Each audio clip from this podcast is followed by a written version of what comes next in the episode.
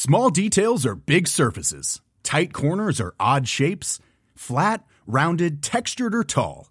Whatever your next project, there's a spray paint pattern that's just right. Because Rust new Custom Spray 5 in 1 gives you control with five different spray patterns. So you can tackle nooks, crannies, edges, and curves without worrying about drips, runs, uneven coverage, or anything else. Custom Spray 5 in 1. Only from Rust-Oleum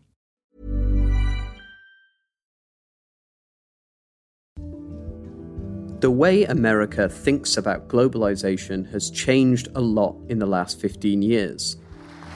Not only is it impossible to turn back the tide of globalization, but efforts to do so can actually make us worse off. After decades of pro trade policies, a promise to put America first helped Donald Trump win the 2016 election. Our politicians have aggressively pursued a policy of globalization moving our jobs, our wealth, and our factories to Mexico and overseas. Globalization has made the financial elite who donate to politicians very, very wealthy. President Joe Biden has maintained some of this more skeptical approach to openness in international commerce. He's advocated for a different approach to trade from the system America built over the second half of the 20th century. We will pursue new rules of global trade and economic growth that strive to level the playing field so that it's not artificially tipped in favor of any one country at the expense of others. And every nation has the right and opportunity to compete fairly.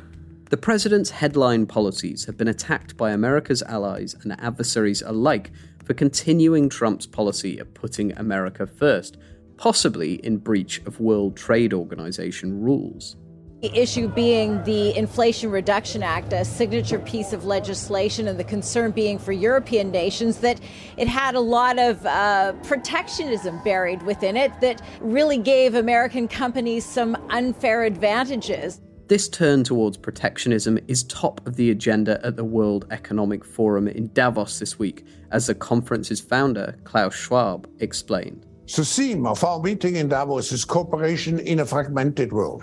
One of the root causes of this fragmentation is actually a lack of cooperation.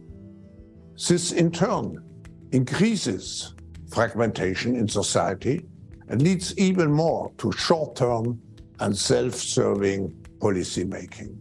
It's a truly vicious circle.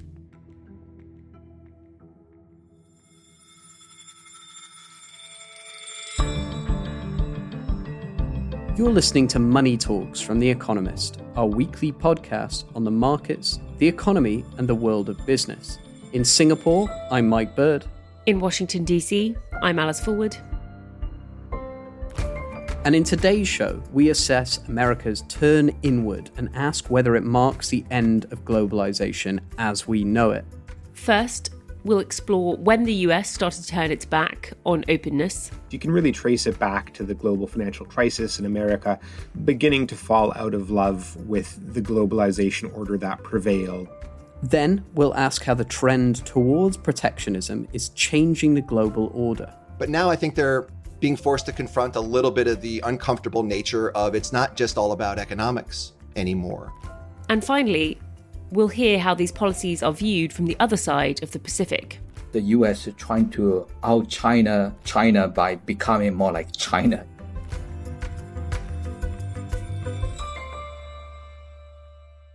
Alice, hello.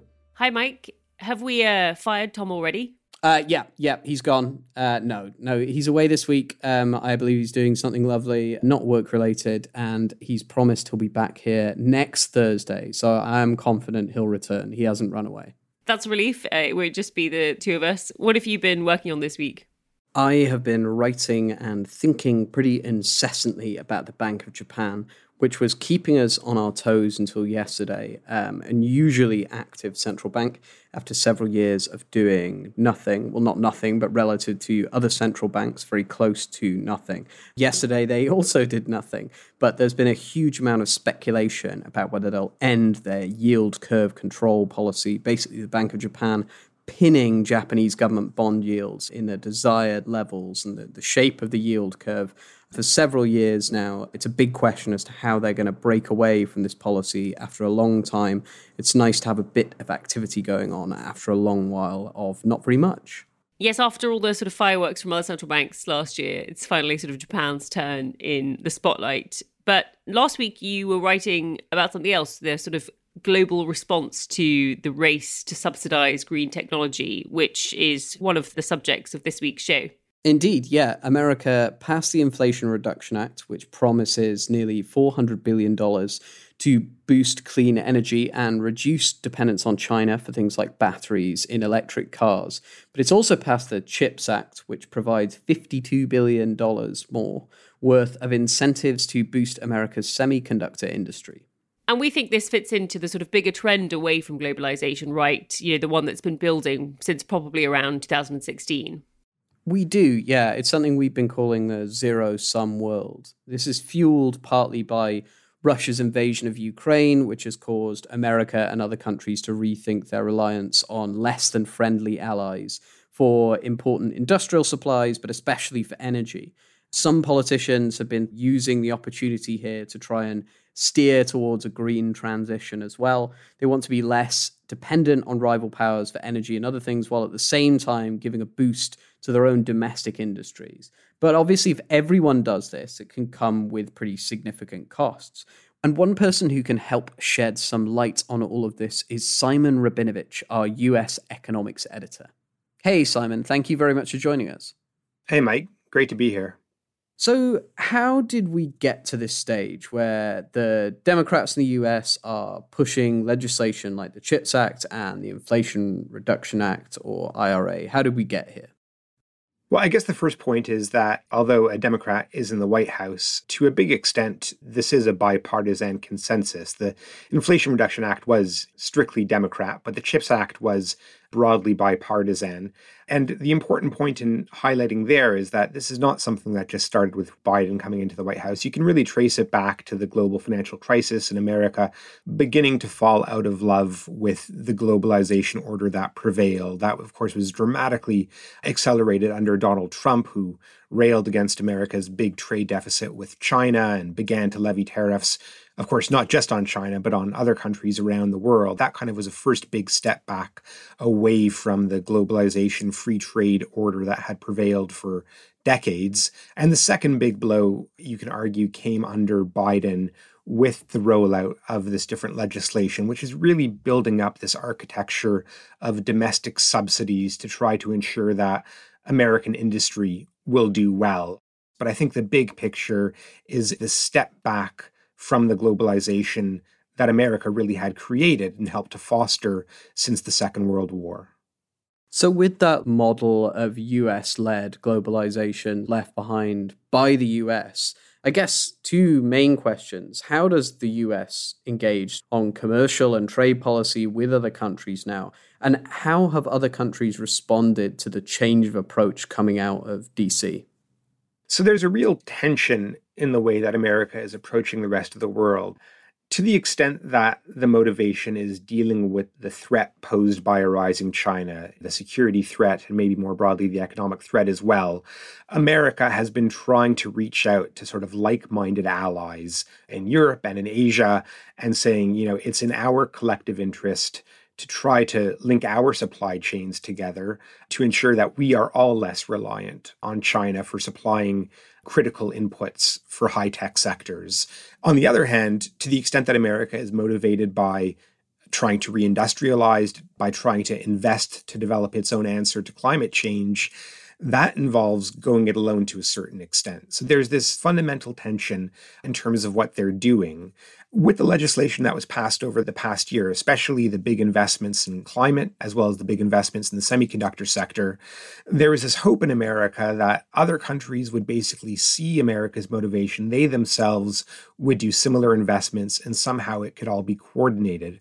I think, unfortunately, it's very difficult to coordinate these kinds of subsidies. And there is, a zero sum element that, you know, to the extent that, say, the American solar power sector does well, that will be at the expense of companies and sectors in Asia and in Europe. Same thing with electric vehicles. So it's been a very, very delicate balance.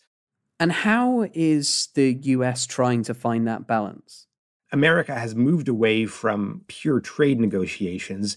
Instead, it's trying to advance kind of new style agreements for reaching out to allies. So, with Asia, for example, there's something called the Indo Pacific Economic Framework. But the response of a lot of American allies is we might understand what you're doing, but what you're actually putting onto the table is not terribly appealing. For example, that Indo Pacific Economic Framework, the IPEF, the IPEF, America is not offering any kind of market access. Typically, in trade negotiations, there's a quid pro quo. The big thing that America has to offer is access to its market, the world's biggest market. That's just not on the table. So they talk about, America talks about the idea that you might be able to get more investment from American companies. But as far as American allies are concerned, they don't quite see enough being put on offer just yet yeah, I suppose to a lot of Asian policymakers, the idea of having something as sort of broad as the Trans Pacific Partnership on the table not all that many years ago, and then having something as thin as the Indo Pacific Economic Framework on the table now is a bit disappointing. How are other countries responding to this? I mean, I think it's fair to divide it into two different camps. So, one camp is America's friends and allies, the ones that America is reaching out to with proposals like the IPEF.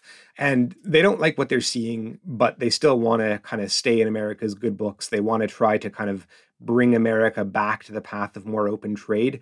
So they're working with it. They're trying to take a not terribly good offer and make it better and hopefully persuade America to soften some of the kind of rough edges of its subsidies to make it more open for their companies. The other camp is really China. And, and, you know, this is the country that's being targeted by America. And there's not much chance of uh, compromise or conciliation between the two. So rather than working with America, you actually see China trying to challenge it, trying to use the existing architecture of globalization to see if it can somehow change what America is doing. So, you know, in December, just before the new year, China brought a dispute to the WTO about America's semiconductor policy, specifically the range of export controls that America is using to try to deny China access to the most advanced components in the semiconductor sector. And they're hoping that somehow through this case, they may be able to rally other countries and they may be able to reverse some of what America is doing. It really does seem like a bit of a Hail Mary. There's limited reason to think that the WTO will actually be able to modify America's behavior. But clearly, China realizes there's not much hope for conciliation otherwise.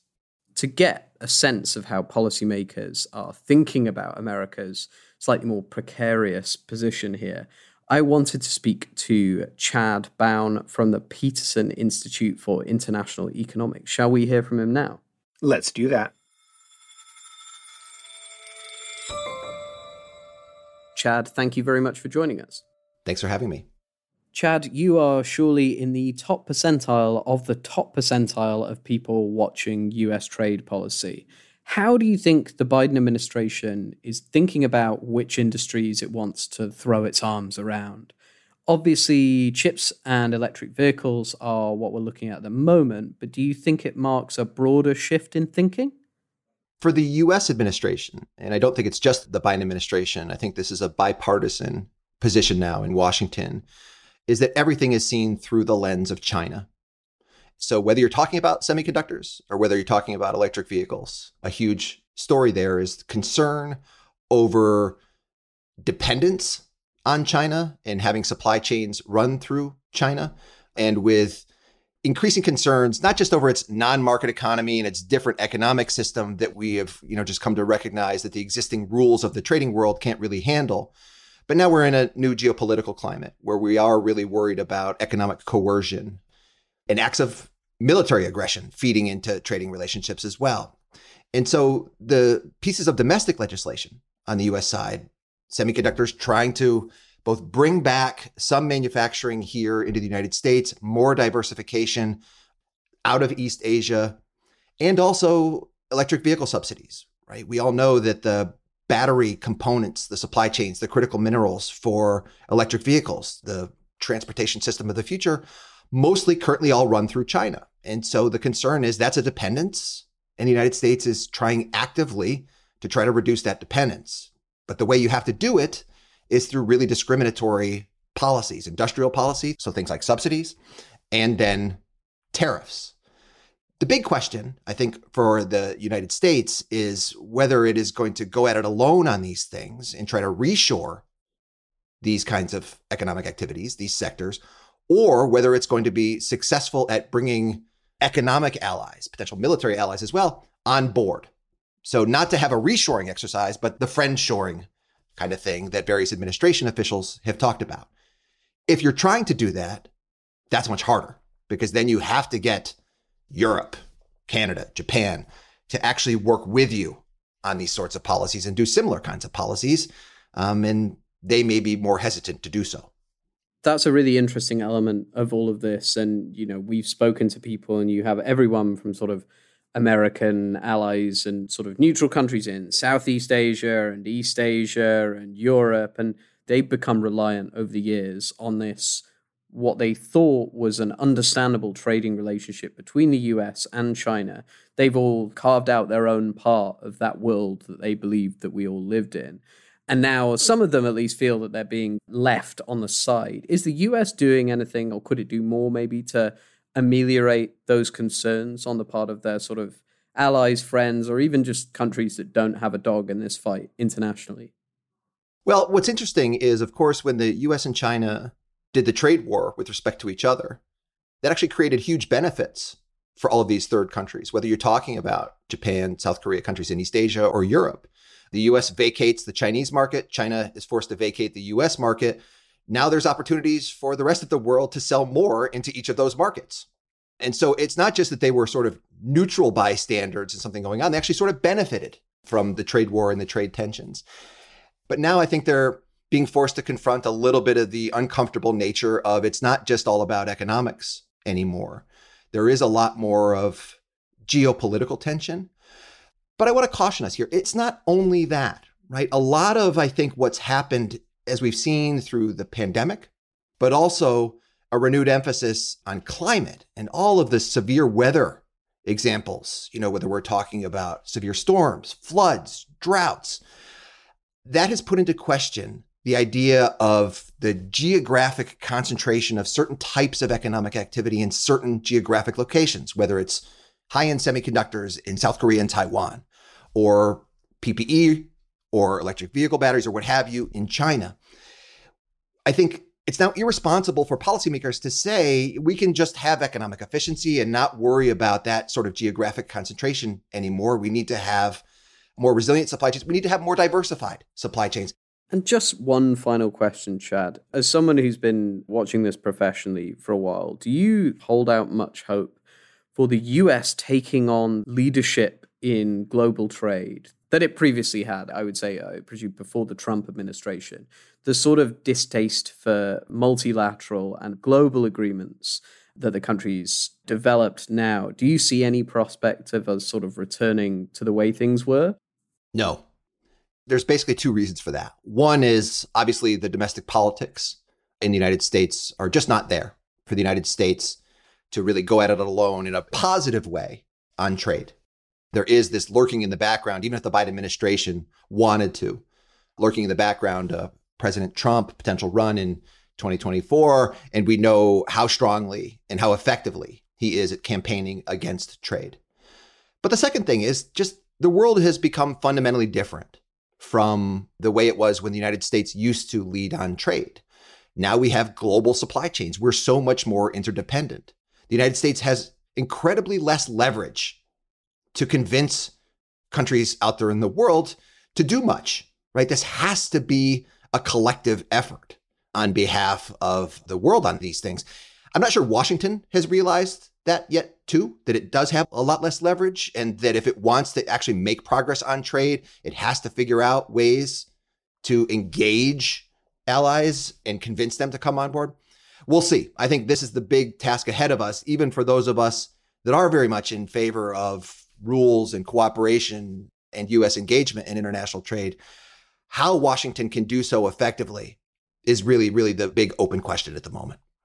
Yeah, I guess that's the question we're all asking. Chad, thank you very much for joining us. Thanks for having me. So, Alice, what I find really interesting here is how quickly the political tide has sort of turned against globalization and in favor of more protection. Obviously, we're talking about maybe seven years or so, so it might not sound that quick, but you've gone to a position where you have considerable bipartisan consensus on these issues in the US. And that does make it feel a bit more like a permanent shift. Yeah, I agree. It feels as though various elements of this push away from globalization towards protectionism have been building over the past seven or eight years.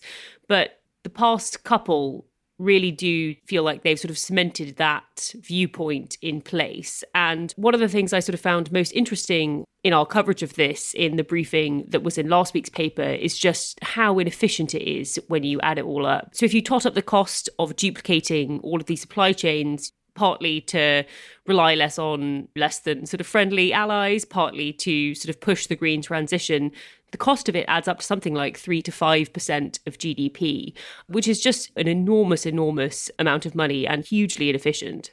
And on the subject of enormous amounts of money, if you do happen to pick up the physical copy of The Economist this week, you can read a little bit about the Bank of Japan and the enormous amounts of money that the Bank of Japan is now being forced to spend. Huge, huge asset purchases at the moment in defense of its yield curve control policy. What have you been looking forward to in this week's edition, Alice? In addition to your, I'm sure, excellent piece on Japan, I'm really looking forward to reading our coverage of Disney, which turns 100 years old on the 27th of January. And it's obviously a really fascinating time for Disney. You had that sort of Game of Thrones style leadership change in November. It launched this big streaming business, which isn't going particularly well. And I am really looking forward to reading my colleague Tom Wainwright's perspective on that. Yeah, I'm really looking forward to that as well. Another piece that springs to mind that's coming up is our coverage of Chinese demographics. So we've had the first official decline in the Chinese population reported just recently. There's going to be some great content in the print edition about that, and analysis of what it all means. If you want to read those pieces and more, listeners can get a great introductory offer at economist.com slash podcast offer. That link is in the notes for this episode.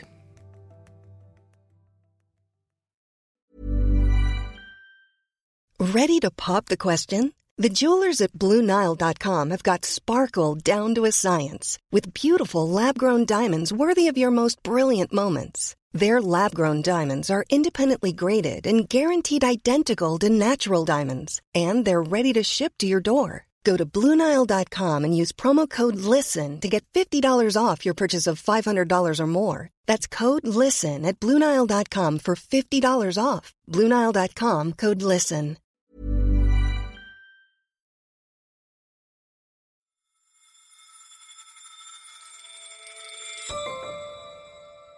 Before the break, we heard why US lawmakers were shunning a decades long preference for openness in trade to protect their electric car and semiconductor industries at home. But now I want to explore how those policies are being viewed from the other side of the Pacific. To do that, I spoke to Henry Gao, a law professor at Singapore Management University and an expert in international trade issues.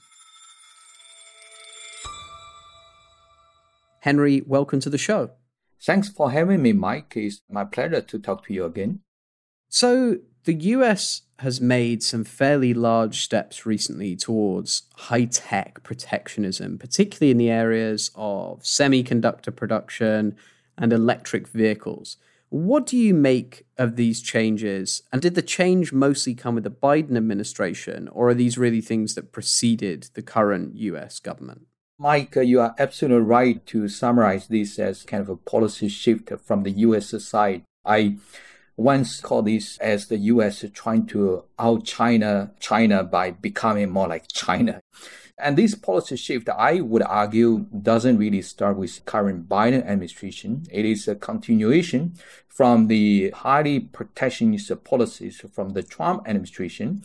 And when Biden came into office, despite all this talk about U.S. returning to the international scene, the U.S. embracing multilateralism, if you look at the essence of the US trade policy and also its economic policy, you could argue that actually Biden essentially inherited the whole package of the Trump administration's uh, trade and economic policy. The only difference is that they are now doing it more politely and also by trying to involve more allies rather than just doing it alone as in the Trump era you quite rightly put it that great line of trying to out China China. Obviously, a large part of this is directed against China, but it has sort of upset some US allies or made them nervous at the very least. What do you make of the reception that these changes have had in Asia more widely? Well, I would say that most Asian countries are uneasy about this because both the US and China are very important trade partners to them. And for some countries, the US is also a very important strategic and military and security partner. So a lot of Asian countries feel that they are forced to choose between US and China. But now I think one thing is very clear that fewer and fewer countries will now have the luxury of being able to work or to trade with both countries. Because if you look at the way things are going in the US and also to a lesser extent in the EU, basically the line is to put it like a former US President Bush has once said, if you are not with us, you are against us. Yeah, we've heard that sort of thing from policymakers around Asia the concern about not being involved in these sort of things that they would have appreciated being brought in a little bit more to the discussion. And, you know, they have their own interests as well. Japan would like to encourage more advanced semiconductor manufacturing. The Korean government has a very considerable focus on international trade. It's a major exporter. It's got a lot of big export oriented companies. They might have appreciated being brought in a bit more. Is the impression that you get that it makes these Asian allies feel like they haven't been consulted, that they're sort of playing catch up with the rest of us? Yeah, that's definitely the feeling that I also get. I think the problem is that the US, uh, when it introduced all these major policies like the Inflation Reduction Act, you know, like all these semiconductor support package, it really did this largely on its own without much consultation, not just with its uh, Asian partners and allies, but even with the EU.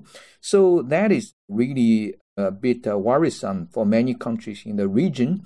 On the other hand, you could see that some of the recent US policy moves, such as the new Indo Pacific Economic Framework Initiative, the so called IPEF, is a kind of a way for the US to try to involve these countries. And that also explains the warm response the US got from the countries in the region because they realize that the IPEF is going to be the main instrument the US is using. And if they do not jump on board at this time, they might miss the boat completely. So that is why you see virtually everyone from this region, Southeast Asia in particular, has jumped on the ship. But how much will there be in the IPEF? That is an open question. And if we take this just to China, and I saw you tweeting about this, which is that we've now made this ironic full circle, which is that the first US World Trade Organization case against China was relating to China's treatment of semiconductors. And now China is filing cases against the US at the WTO for its own treatment of semiconductors. I mean, that struck me as this sort of symbol of the US abdicating its international role as a sort of leader of rulemaking in global trade. Do you think that role is completely gone? Do you ever see any prospect of the US sort of picking up the role that it used to have when it comes to global trade? I think it's very interesting that you brought up the comparison of these two cases. I really think this is a vicious circle. If this continues at the end of the day, nobody will be a winner. The US will lose out, China will lose out, and everybody else, be it Australia, Japan, Europe, they will all lose out. And we would have what economists would call the Pareto efficiency of everyone would be all negative. Nobody would be reaping any benefit from all this downward spiral uh, vicious circle. So I really hope that the U.S. can rethink its policy in its competition against China. I mean, I understand that given China's political and military intentions, the U.S. might want to introduce some policies to protect its own market to compete against China. But maybe there's another way of thinking about the issue. You know, instead of just uh, trying to shut everyone out, maybe we could have a, kind of alternative system, which is like uh, what we had in the original GATT, the predecessor to the WTO. You know, the GATT actually existed for like 50 years. We saw the involvement of the second largest economy in the world, that is the Soviet Union, but that did not uh, prevent the GATT from becoming this engine which kind of propelled the rest of the world into uh, economic prosperity. I hope the US can try to do that instead of just uh, trying to work with everyone on a bilateral basis. Maybe have more like a multilateral minus one approach. And this one would be China. You know, in other words, if you don't want to work with China, you should not hesitate to work with everyone else. I really hope that could be a new way of thinking for the US policymakers. Henry Gao, thank you very much for making the time to join us. Thank you, Mike. My pleasure. I am back with The Economist's US economics editor, Simon Rabinovitch. Now, Simon, thank you very much for sticking around. You're welcome. So, from everything we've heard, it sounds like what we're seeing is sort of potentially a permanent or very long lasting shift in the US approach to trade, and for that reason, to the global approach to trade. What do you make of it? So, I think you're right that it is a very long lasting shift. I guess what's still unknown is exactly what are the contents of this shift, right? So, we know that there's a lot more skepticism and dislike for the prevailing globalization order. And so there, there's been a move away from that. But what exactly is it a move towards?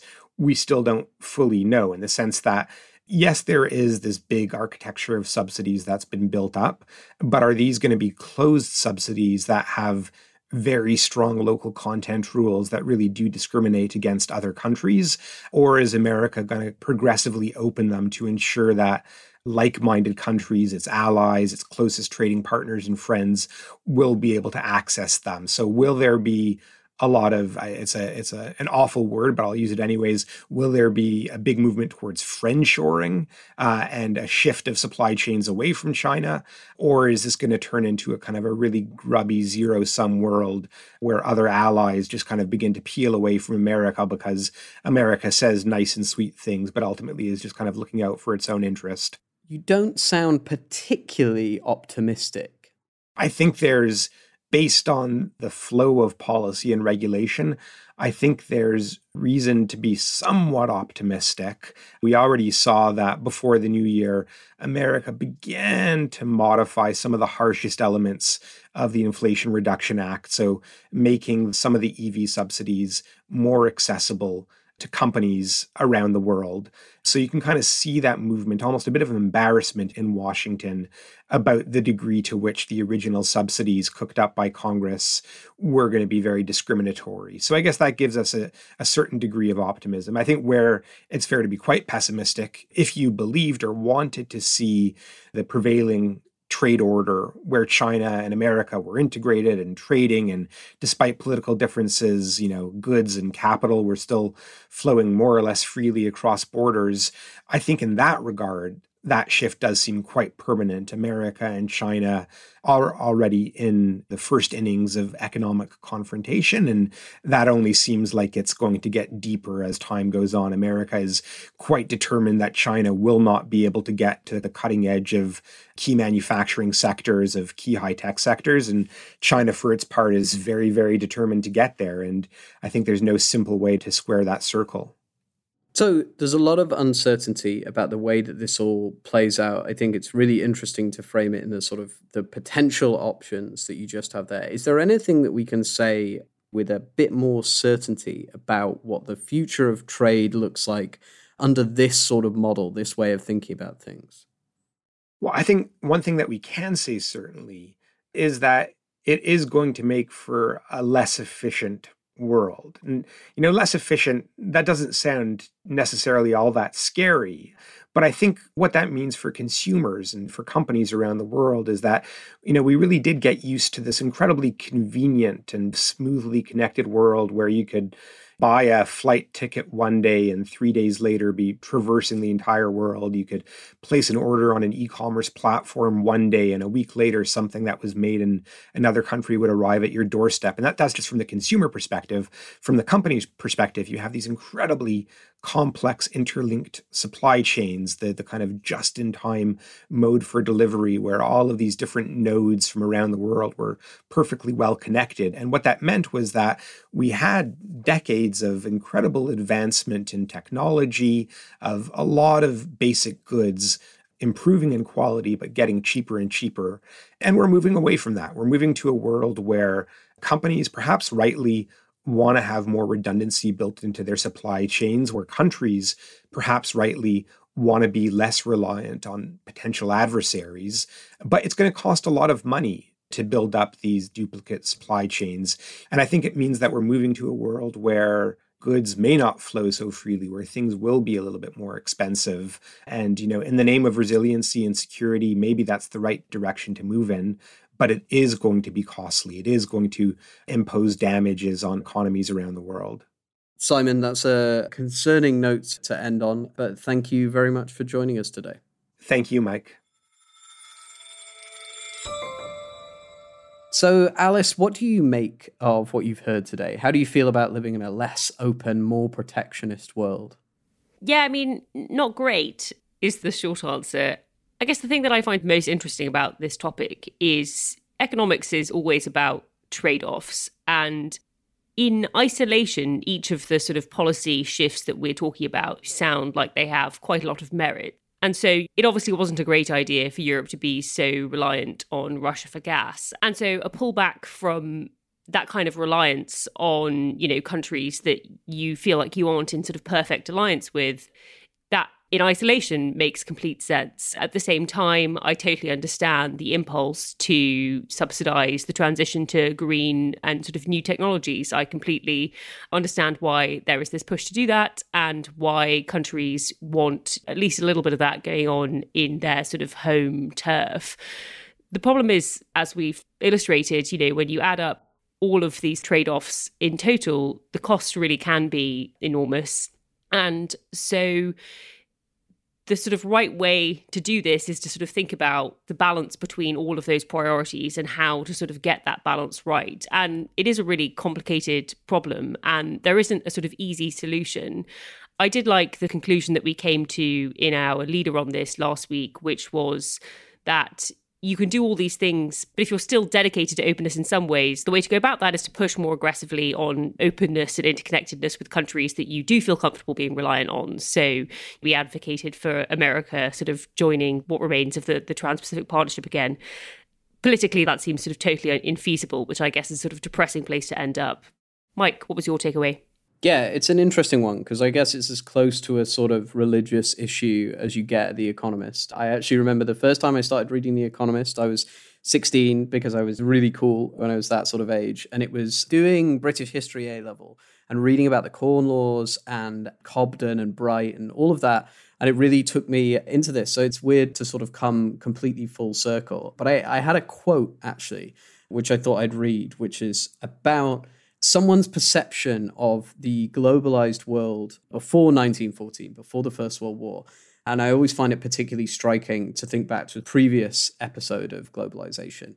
The quote is The inhabitant of London could order by telephone, sipping his morning tea in bed, the various products of the whole earth in such quantity as he might see fit, and reasonably expect their early delivery upon his doorstep he could at the same moment and by the same means adventure his wealth in the natural resources and new enterprises of any quarter of the world and share without exertion or even trouble in their prospective fruits and advantages. I always found that passage incredibly striking.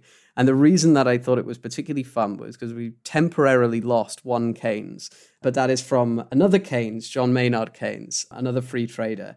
And I always find these things come in circles. And I think there's someone listening to that Keynes quote now can sort of feel the same thing that something's been lost, a more open world that it's very difficult to get back once it's gone.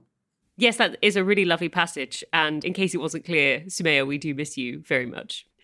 With that, shall we pivot to our stats? Do you want to go first?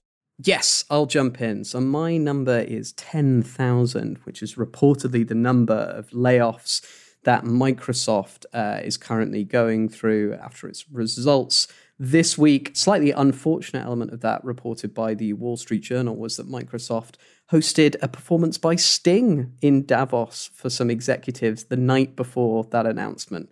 Slightly unfortunate combination of events to come at the same time. Yes, this seems to be a sort of recurring theme of layoffs going on in tech and finance companies. There was a lot of chatter about whether Goldman Sachs was going to have to give up its private jet as it sacked a load of its sort of junior staff on January 11th. My stat of the week this week is $22.2 billion, which is the size of a secondaries fund that Blackstone raised. So, this is sort of a new kind of private equity vehicle. And essentially, a secondaries fund allows pension funds, endowments, whoever invested in their funds originally to cash out of those stakes. And I thought it was a really interesting time for that fund to have been raised because you have this whole debate about whether private equity has sort of appropriately marked down all of its assets and everything to reflect the sort of route in, in asset prices in 2022. And they've now raised an enormous amount of money for people to help their investors get out of those funds if that's what they want. So, fascinating time for them to have raised such an enormous amount of money to do that. But surely all those pension funds and investors don't want to sell because their, their PE investments are doing so well, as you can tell from their valuations. They must be doing incredibly well. I don't know why you want to sell at this point. Anyway, and with that, all that is left to do is thank Chad Bown and Henry Gao. And thank you for listening to Money Talks. Don't forget to rate and review us wherever you get your podcasts. And you can always write to us at podcasts at economist.com. Today's show was produced by Dan Asher. Our sound engineer is Wei Dong Lin. And the executive producer is Marguerite Howell. I'm Mike Bird. I'm Alice Fulwood. And this is The Economist.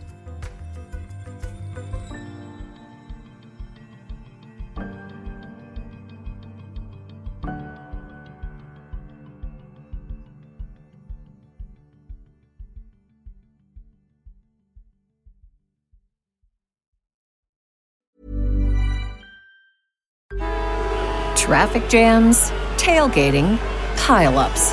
Ugh, the joys of driving. How could it get worse? The federal government wants to have a say in what you drive. That's right. The Biden administration's EPA is pushing mandates that would ban two out of every three vehicles on the road today. Don't let Washington become your backseat driver. Protect the freedom of driving your way. Visit EnergyCitizens.org. Paid for by the American Petroleum Institute.